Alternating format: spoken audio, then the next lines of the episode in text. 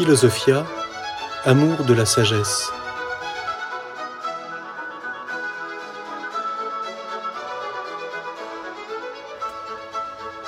L'histoire de la philosophie.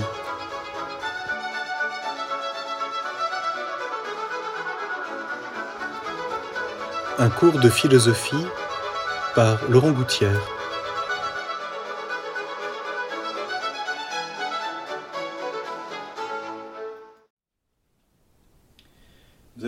Aujourd'hui ce, géant, ce monument de la pensée philosophique qu'est Aristote, bien sûr qui a été, euh, parce qu'il a été disciple de Platon pendant 20 ans, il a été dépendant de cet euh, itinéraire de découverte que Platon lui a donné, lui a proposé. Et en même temps, Aristote est d'une totale indépendance, il se démarque extrêmement souvent de Platon, nous allons le voir tout à l'heure. Aristote, celui que Dante dans la Divine Comédie a appelé le maître de ceux qui savent, et que Hegel, dans ses leçons sur l'histoire de la philosophie, euh, désigne de cette façon, Aristote peut être considéré, s'il en est, comme le maître du genre humain. Et donc nous voyons l'importance de cela. Euh, un philosophe américain qui s'appelle Whitehead au XXe siècle a, déclaré que toute la pensée occidentale est une glose marginale de la pensée de Platon. On pourrait dire que oui, c'est vrai, mais que précisément l'effort de réalisme dont Aristote est l'initiateur et le premier est toujours une victoire qui fait que on dépasse cette espèce de, tyrannie, on pourrait dire intellectuelle, qu'est la pensée platonicienne. Philosophe des idées, retourner au réel, c'est une victoire permanente. Et on peut dire que c'est ce que Aristote nous apprend en premier lieu. Nous mettre à l'école de la réalité. Ce qui va, nous allons le voir tout à l'heure, comporter une grande diversité d'orientation de la philosophie. Parce que précisément le réel n'est jamais univoque. Alors que pour Platon, nous l'avons vu dans un des cours précédents, la philosophie se définit déjà par une méthode, la dialectique. Pour Aristote, c'est l'analogie qui sera le caractère de l'intelligence humaine et donc de la philosophie, parce qu'elle se met à l'école de ce qui est, et qu'elle n'est pas un système organisé à partir d'une idée. Alors brièvement, quelques éléments biographiques pour commencer, pour situer Aristote simplement. Bien sûr que ce qui nous intéresse surtout, c'est la, démarche qui est la sienne en philosophie, mais il est bon de le situer brièvement. Il est né à Stagir, c'est pour ça qu'on l'appelle le Stagirite, en 384 avant Jésus-Christ.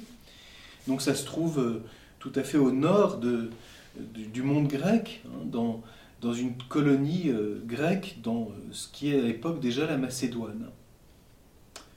Donc né en 384, son père était médecin du roi de Macédoine. Ce qui est intéressant à noter, parce que d'une part, c'est ce qui fait qu'Aristote va ensuite avoir euh, ce contact que l'on connaît bien avec euh, la cour de, Philippe de Macédoine et avec son fils Alexandre, qui sera Alexandre le Grand, dont Aristote sera le précepteur. Et aussi, euh, si son père est médecin, ça explique peut-être en partie cet euh, intérêt permanent d'Aristote pour euh, les sciences naturelles, pour le vivant et pour l'art médical. Quant à sa mère, elle est originaire de Chalcis, dans l'île de Bé, donc cette grande île qui se trouve au nord de, la région d'Athènes. Et euh, Aristote a perdu ses parents assez tôt. Il a été adopté alors par un homme d'Astarmé pardon, en Troade, c'est-à-dire sur hein, déjà l'Asie mineure tout au nord. L'élément majeur de la jeunesse d'Aristote, c'est son arrivée à Athènes vers 367. Je l'ai déjà mentionné à propos de Platon. Euh, nous avons vu que en rentrant d'un de ses voyages en Sicile, d'un échec politique euh, renouvelé, Platon découvre à Athènes, euh, à l'Académie, ce jeune Aristote qui est arrivé en son absence et qui a 17-18 ans.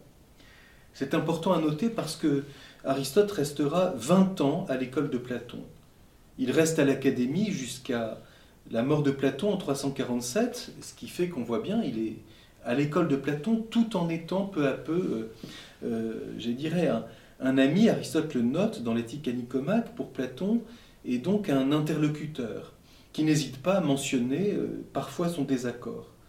Platon, même s'il parle peu d'Aristote, euh, l'histoire raconte qu'il a eu une admiration très grande pour lui et qu'il l'appelait le liseur et aussi la tête de l'école. C'est ce qui fait que très vite Aristote, dans l'Académie de Platon, tout en ayant son indépendance, va être aussi un, on pourrait dire un animateur de cette réflexion intellectuelle qui caractérise l'Académie. À la mort de Platon, en 347, c'est son neveu Speusippe qui lui succède. Et Aristote, pensant qu'il n'a plus de place à l'Académie, quitte l'Académie et Athènes et se rend en Troade, à Assos, où il a un de ses anciens condisciples qui, s'y trouve. Puis ensuite, il, reste là ou deux ou trois ans, et on dit que certains écrits euh, euh, d'Aristote datent de cette période d'Assos, notamment certains éléments déjà de ce qui sera ensuite la métaphysique. Et puis il se rend ensuite à Mytilène, et puis il est appelé vers 343, 342 avant Jésus-Christ, donc il a à peu près 40 euh, euh, ans. Il, est appelé à la cour de Pella comme précepteur du jeune Alexandre. Et il reste là jusque vers 335-334.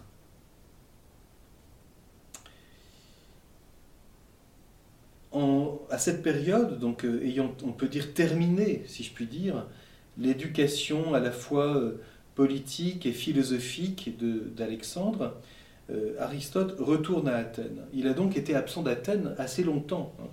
Et on connaît certains de ses séjours dans des cités, des îles particulières de la Grèce, qui fait que, notamment dans ses traités d'histoire naturelle, certaines espèces vivantes qu'il a décrites, euh, on sait qu'elles sont dans tel endroit et pas dans tel autre. Donc ce qui montre un, grand intérêt hein, pour tous les aspects de la réalité, tant humaine que naturelle, vivante et, et, de tous les aspects de l'expérience humaine. Donc vers 335-334, il retourne à Athènes, et là, euh, alors qu'Athènes est soumise à la domination macédonienne, ce qui évidemment, euh, Aristote venant de la cour de Macédoine, euh, du coup, a une certaine influence à Athènes, et il fonde là sa propre école philosophique à proximité d'un temple dédié à Apollon lycien, et c'est pour ça qu'on appelle son école le lycée.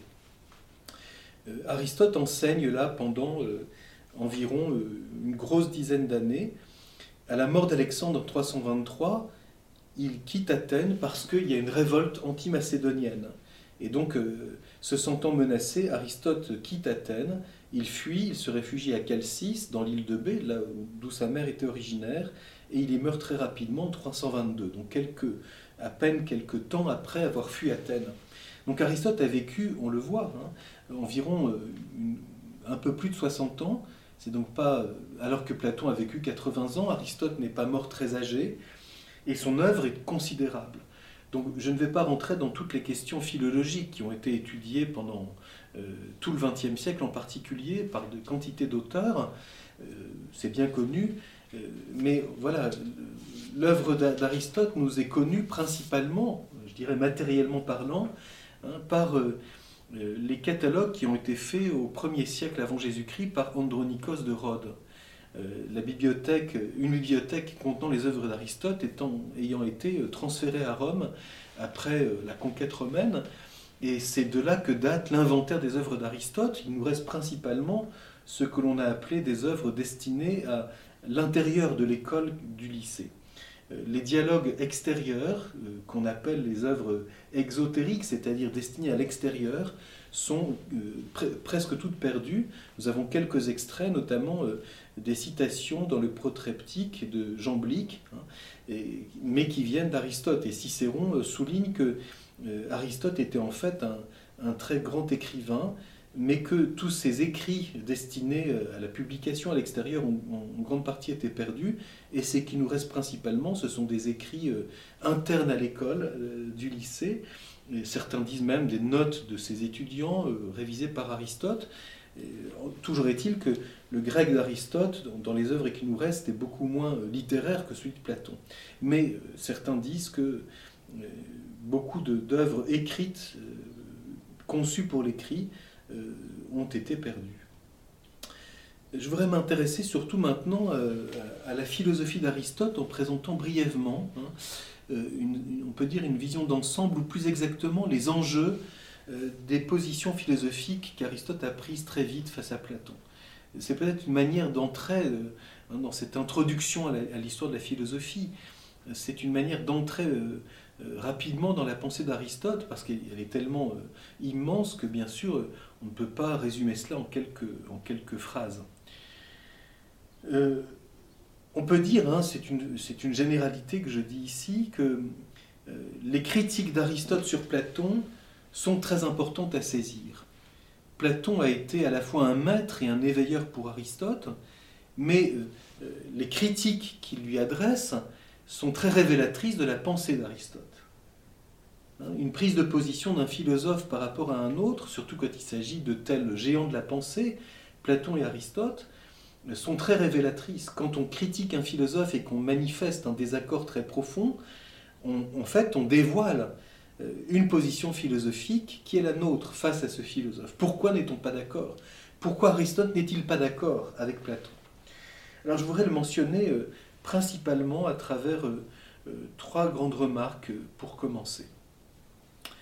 La première chose, et c'est Aristote qui le souligne à de très nombreuses reprises, Aristote a toujours refusé catégoriquement la théorie des formes en soi de Platon. Aristote souligne qu'il n'a jamais accepté cette vision des formes en soi, des idées, et je voudrais, pour le, caractériser premièrement, mentionner une, remarque d'Aristote dans le livre Zeta de la métaphysique qui est très révélatrice à mon sens.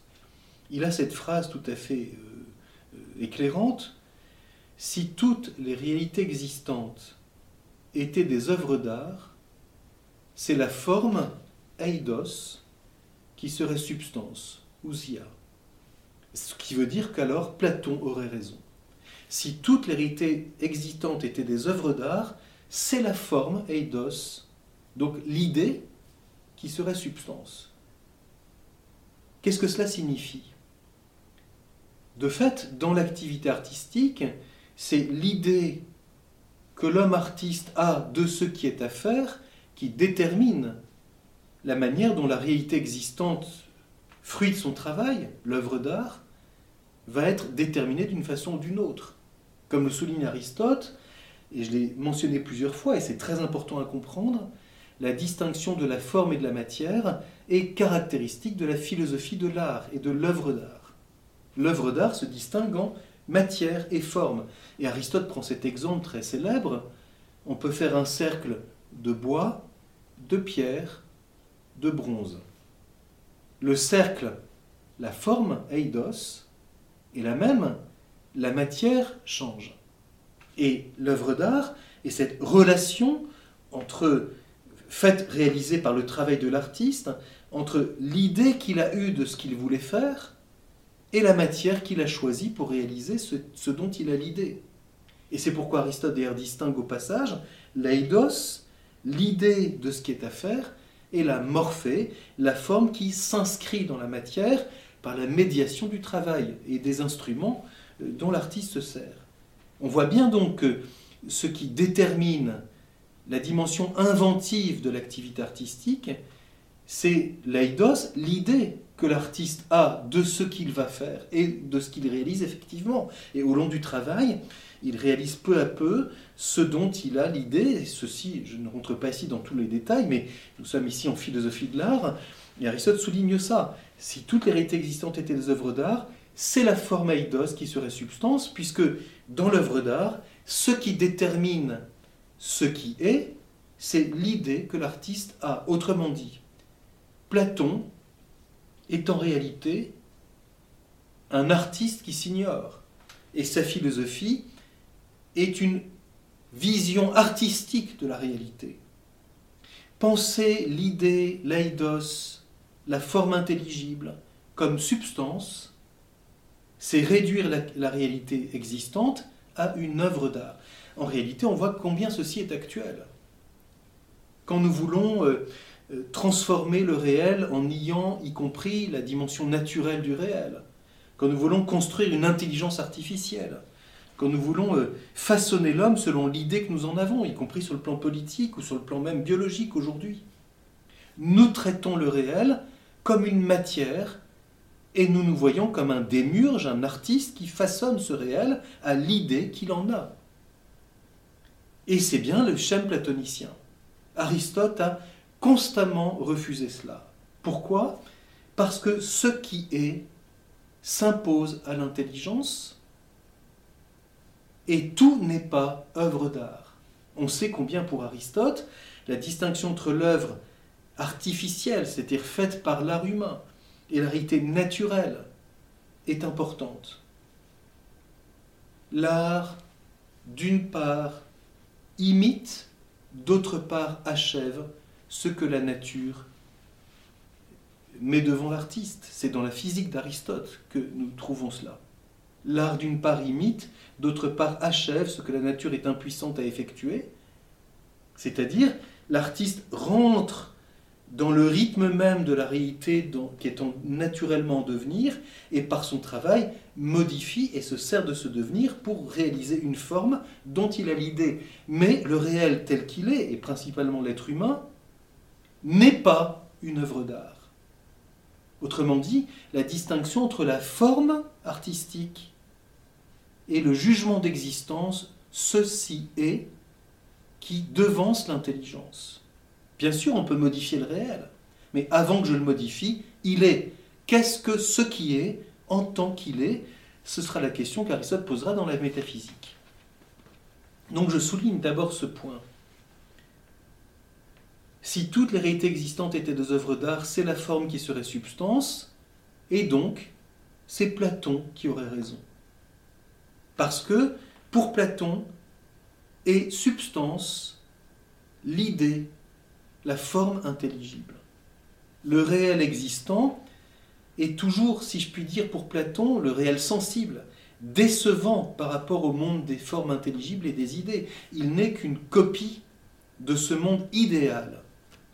Et Aristote souligne d'ailleurs à plusieurs reprises que euh, Platon, héritier de Socrate, le premier à mis en lumière la cause formelle, et que son erreur, dit Aristote, fut d'attribuer l'être à ces réalités intelligibles du ciel des idées. Autrement dit, Platon confond l'être et la pensée. Pour Aristote, il y a donc un point fondamental, l'intelligence, le nous, le tonoein, est relatif à ce qui est. La pensée n'est principe de quelque chose de nouveau que dans l'activité artistique. Et c'est pourquoi je, mentionne, je mentionnerai un peu plus tard, il y a bien chez Aristote une réflexion philosophique sur l'activité artistique et sur le travail, pour la distinguer de la dimension métaphysique. Alors que pour Platon, les choses sont en réalité euh, confondues. Aristote, soulignant qu'il n'a jamais accepté la théorie des formes en soi, hein, a, des phrases tout à fait caractéristiques. J'aimerais euh, ici euh, citer deux extraits de sa métaphysique. Euh, au livre Grand Alpha, quand Aristote étudie ce que sont les quatre causes, et notamment mentionne la cause formelle. Voici deux, extraits de cette œuvre.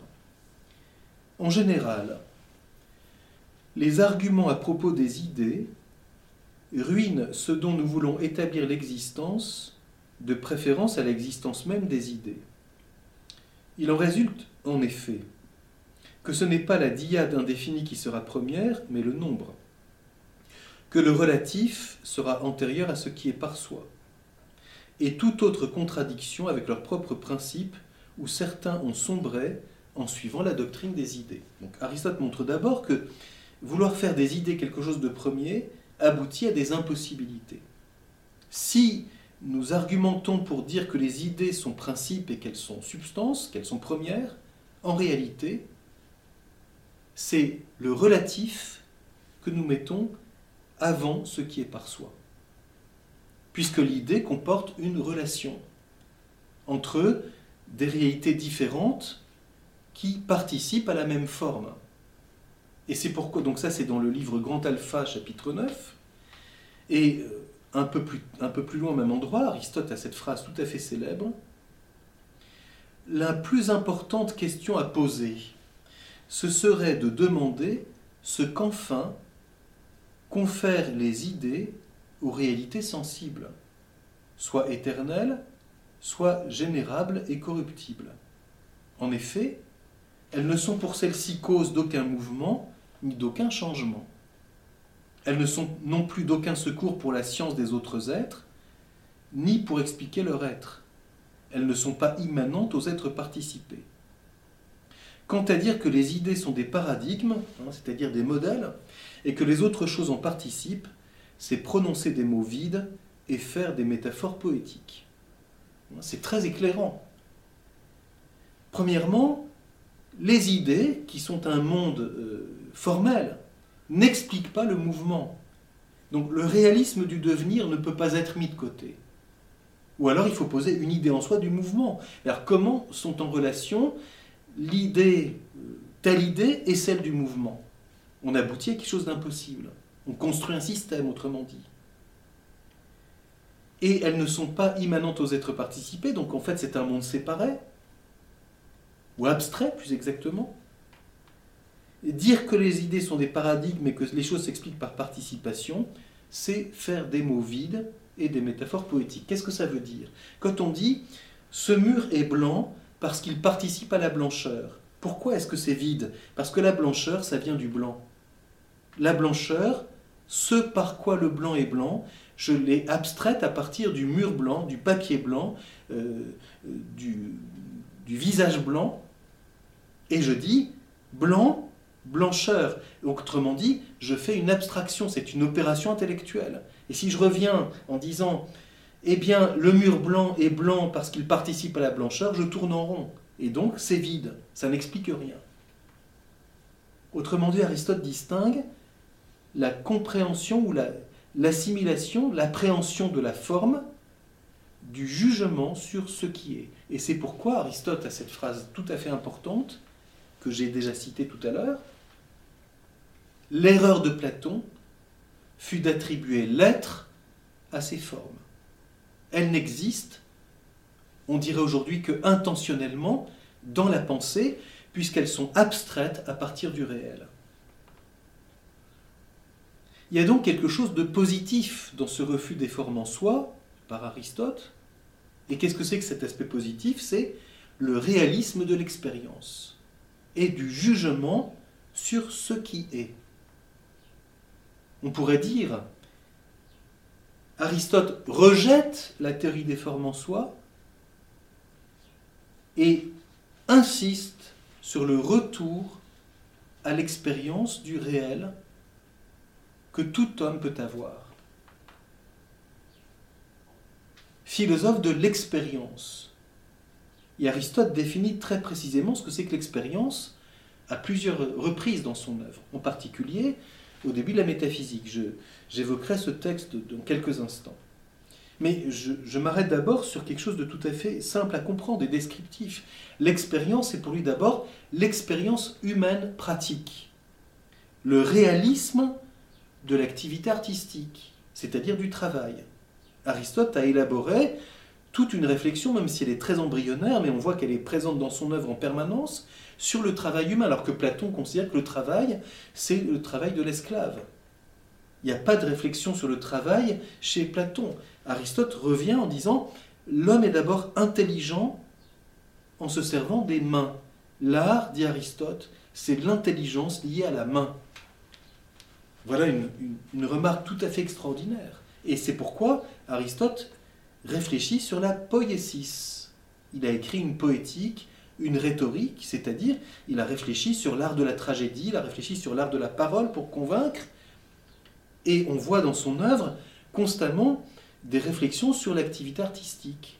Dans l'éthique à Nicomaque, il y a tout un chapitre sur l'habitus d'art. Même si il n'a pas fait toute une réflexion très développée sur le travail, elle est présente dans sa philosophie, parce que ça fait partie du réalisme humain fondamental. Pour Aristote, l'enfant commence par imiter.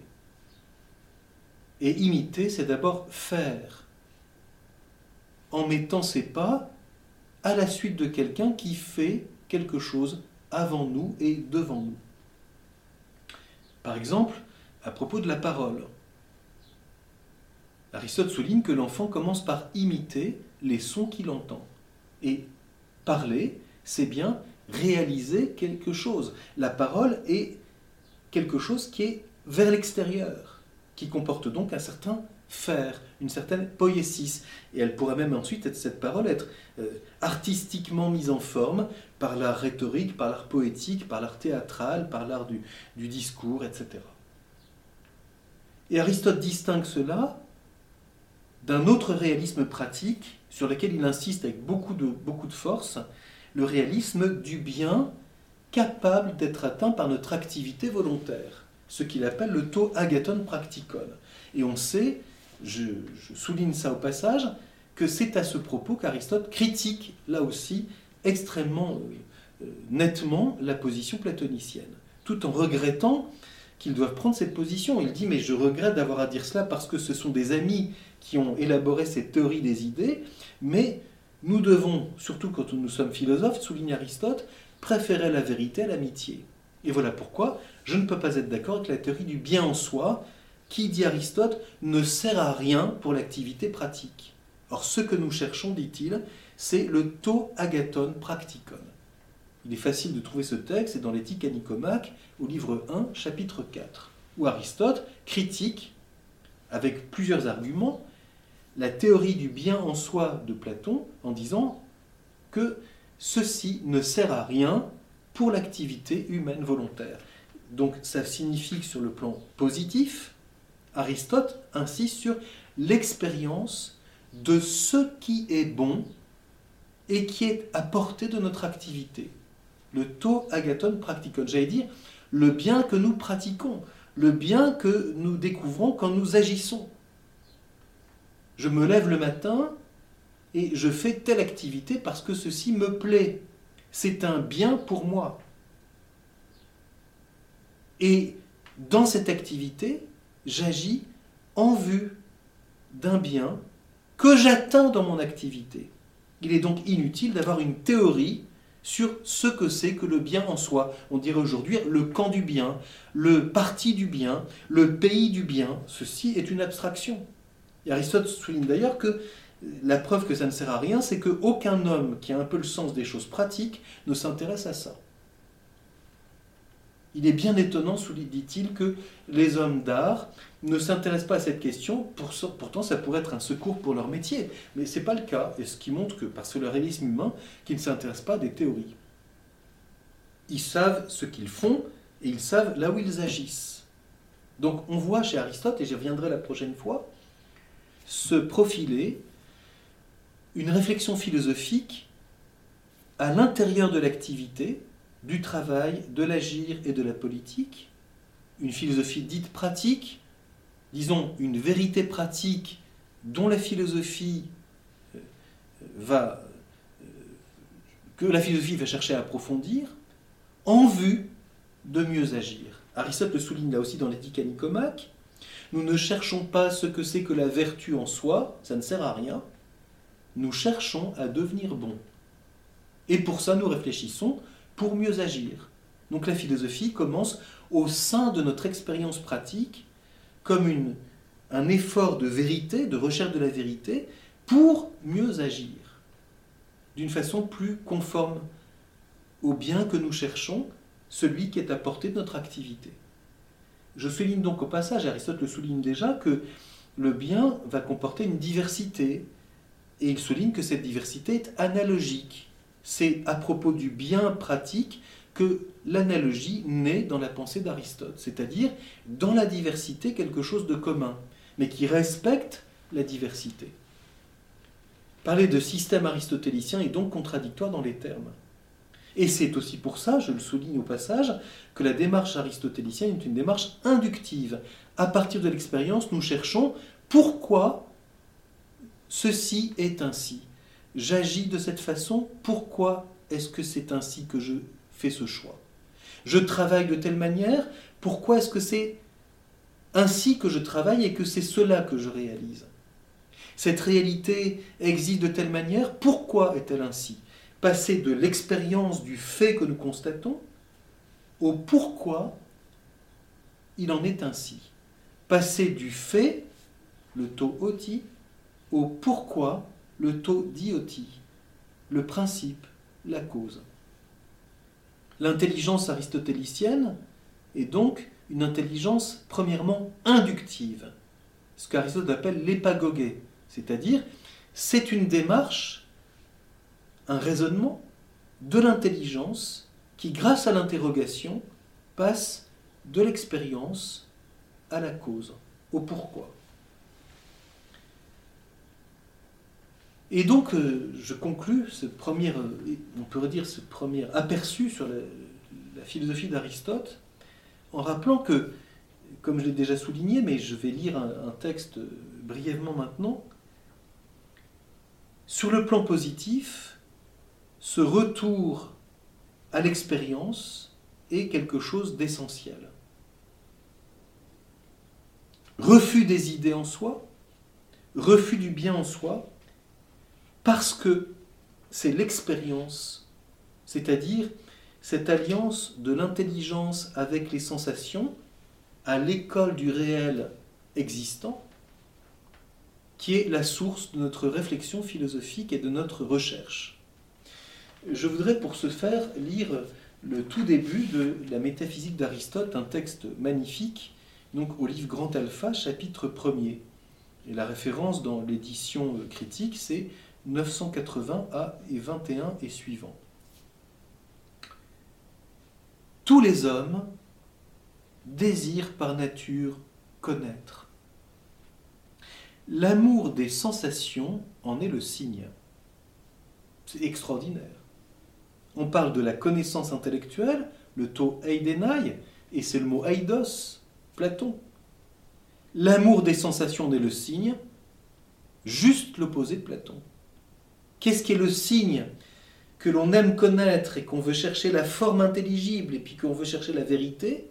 Ça commence par l'amour agapésis, que l'on a des sensations, parce que la sensation est une connaissance. En effet, celles-ci, en dehors de leur utilité, sont aimées pour elles-mêmes, et plus que les autres, celles qui nous viennent par les yeux. Car ce n'est pas seulement pour agir, mais c'est même lorsque nous ne, nous apprêtons à rien faire que nous choisissons de voir à l'encontre, pour ainsi dire, de tout le reste. La cause en est que parmi les sensations, celle-ci, c'est-à-dire la vision, nous fait connaître le plus de qualités et nous montre des différences plus nombreuses. On voit bien, hein les hommes désirent connaître tous. Donc il n'y a pas le philosophe roi qui a une nature particulière, avec une éducation sélecte dans les meilleurs collèges. Tous les hommes désirent par nature connaître, et le par nature fousaille. C'est inscrit dans la nature même de l'être humain, parce qu'il est intelligent. Et ce qui en est le signe, c'est l'amour des sensations, dans une gratuité. Nous aimons voir pour voir. Au-delà de l'utilité. Bien sûr, je dois regarder là où je marche, là où j'écris, euh, là où je pose ma casserole quand je fais la cuisine. Ça, c'est pratique. Mais voir pour voir, aimer voir, gratuitement, si je puis dire, c'est le signe que l'intelligence est présente et qu'elle aime connaître pour connaître. C'est typiquement humain au passage. Je ne suis pas sûr que la vache qui voit passer un train le contemple avec émerveillement. Qu'est-ce que pense la vache quand elle voit quelque chose? Qu'est-ce que pense le chien quand il me regarde avec un air langoureux et que je dis mon chien est triste ou mon chien est content de me voir Ceci est assez une projection peut-être. L'homme aime voir pour voir, c'est le signe qu'il désire connaître. Alors je, poursuis un tout petit peu pour arriver à ce passage extraordinaire de ce que c'est que l'expérience pour Aristote, puis nous viendrons là-dessus la fois prochaine. Tous les vivants naissent en ayant par nature la sensation. Les vivants de vie animale. Hein. De celle-ci, donc de la sensation. Pour les uns, n'est engendré aucun souvenir, tandis que pour les autres naît le souvenir. Donc la mémoire et l'imagination. Et c'est pourquoi ceux-ci, donc ceux qui acquièrent un souvenir, sont plus prudents est plus apte à apprendre que ceux qui ne peuvent pas se souvenir. Hein. C'est notamment ce qu'on fait dans le dressage d'un animal. Peu à peu, en liant un aliment avec une chose qu'on lui demande, il se souvient que si s'il fait cette chose, il va avoir l'aliment en question, la récompense. C'est comme ça qu'on fait. On agite la carotte et le bâton. L'animal est peut-être dressé parce qu'il a une certaine mémoire. Un animal qui n'aurait aucune mémoire de rien, à partir des sensations, soit de plaisir, soit de douleur, ne peut pas être dressé. Sont prudents, sans pouvoir apprendre, tous les animaux qui ne peuvent pas entendre les sons, par exemple l'abeille et tout autre genre d'animaux qui est tel s'ils s'en trouvent. Donc Aristote lit la mémoire d'abord au sens de l'ouïe. On, a parlé de la vision avec la gratuité du regard et l'ouïe qui est liée à la mémoire parce qu'il y a une dimension affective. Bon, tout ceci peut être évidemment interrogé, mais je lis d'abord le texte. Hein. Apprennent tous ceux qui, outre le souvenir, ont ce sens, c'est-à-dire l'ouïe. Les uns donc vivent d'images et de souvenirs et participent peu à l'expérience. Quant au genre humain, il vit d'art et de raisonnement. D'art et de raisonnement. C'est-à-dire, il vit d'art, faisant attention. Ce qui caractérise la vie humaine, c'est qu'au-delà du simple souvenir, il peut raisonner, donc passer d'une chose à une autre par l'intelligence, et c'est la raison d'abord que l'on évoque. Et puis, l'art. Il est intelligent dans ce qu'il fait. Alors que l'animal construit son nid par instinct. Un, oiseau de telle espèce fait le même nid, ce qui fait qu'on peut reconnaître l'oiseau au nid, à la forme du nid. Tandis que l'homme a des styles différents. Autre chose l'igloo esquimau, autre chose la case africaine, autre chose la chalet savoyard. Hein, ce n'est pas le même habitat, parce que ce n'est pas le même milieu, parce que ce n'est pas le même matériau, etc. Donc l'homme est capable d'inventer quelque chose. Alors c'est ceci qui, qui m'intéresse pour terminer. Du souvenir naît pour les hommes l'expérience. En grec, emperia, hein, qui donne le français empirisme, empirie. En effet, plusieurs souvenirs d'une même chose produisent la puissance d'une seule expérience. Ah là, ici, quelque chose de très intéressant.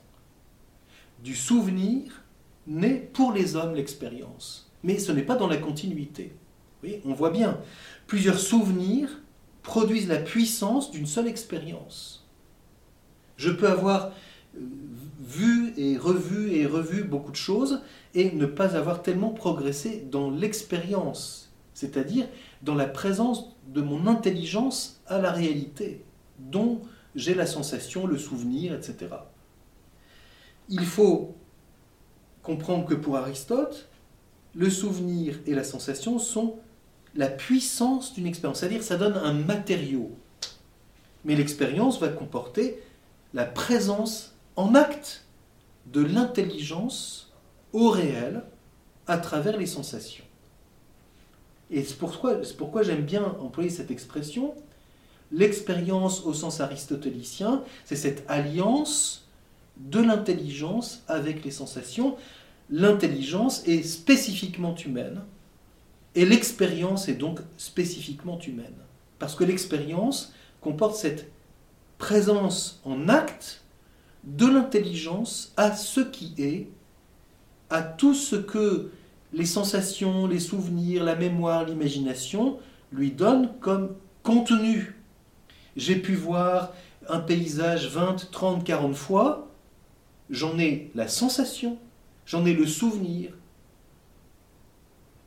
j'en ai l'image, mais pour en avoir l'expérience, c'est l'intelligence qui est présente en acte à travers tout cela. C'est pourquoi d'ailleurs, euh, on va pouvoir avoir du même, de la même réalité. Euh, des gens vont, différents vont pouvoir avoir non seulement un point de vue différent, mais une expérience différente, parce que quelqu'un va être attentif aux couleurs, l'autre être plus attentif au volume, l'autre être plus attentif aux, aux, hommes qui y sont présents dans ce lieu, etc., etc. Et donc, notre expérience est à la fois la même et d'une richesse très grande et individuelle. Un peintre regarde autrement un paysage qu'un sculpteur ou qu'un homme politique ou qu'un urbaniste. Un urbaniste dit tiens, dans ce lieu, où est-ce qu'on va faire passer la route? Ils ont le même contact avec le réel, mais ils vont être attentifs à des aspects différents dans leur intelligence pratique, puis ensuite théorétique spéculative. Alors, retour à l'expérience veut dire pour Aristote, c'est du réel existant dont nous avons la sensation, le souvenir, l'image, etc., que nous nous nourrissons intellectuellement. Revenir à l'expérience, c'est revenir constamment à ce contact avec le réel existant, et nous verrons que Aristote soulignera que la mise en lumière de cet acte de l'intelligence présent au réel existant, c'est ce qu'on appelle le jugement. Penser, ce n'est pas seulement assimiler la signification des choses, et tendre vers la forme, comme Platon l'avait fait, mais c'est adhérer à ce qui est et chercher à connaître ce qui est, ce qui est vrai. C'est pourquoi Aristote dira dans le livre Theta de la métaphysique, connaître, c'est toucher. Connaître intellectuellement, c'est toucher. Non pas toucher au sens du toucher physique, c'est toucher au sens il y a un toucher de l'intelligence qui adhère à ce qui est. Ce qu'Aristote appelle le jugement. Alors que pour Platon, le jugement et la compréhension de la forme sont identiques. Pour Platon, saisir la forme, c'est en même temps connaître le vrai. Pour Aristote, saisir la forme, c'est assimiler la signification et la concevoir, mais juger, c'est discerner ce qui est. Alors nous reviendrons sur cela la fois prochaine.